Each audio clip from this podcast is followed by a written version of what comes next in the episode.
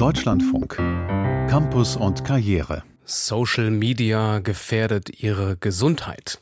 So steht das auf Stickern, die Spaßvögel im Stil von Zigarettenschachtel-Warnhinweisen hier und dahin kleben. Der Hintergrund ist allerdings ernst. Soziale Medien können Depressionen begünstigen und auch süchtig machen.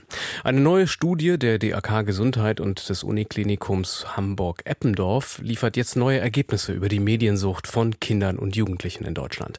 Die Ergebnisse hat Lena Schmidt. Fast ein Viertel der 10- bis 17-Jährigen nutzen soziale Medien riskant oft und etwa 6 Prozent der Kinder erfüllen sogar Suchtkriterien.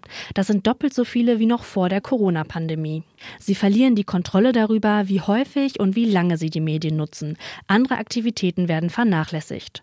Und obwohl soziale Beziehungen, die Ausbildung und der Job unter der Social-Media-Sucht leiden, können sie einfach nicht aufhören. Für viele beginnt ein Teufelskreis.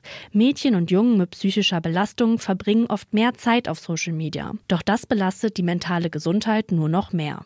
Aus der Studie gehen aber auch positive Trends hervor. Das hohe Gaming- und Streaming-Verhalten von jungen Menschen während der Pandemie pendelt sich langsam wieder ein. Die Studienergebnisse weisen jedoch erneut auf die Gefahren von sozialen Medien hin und auf die Bedeutung von Aufklärung.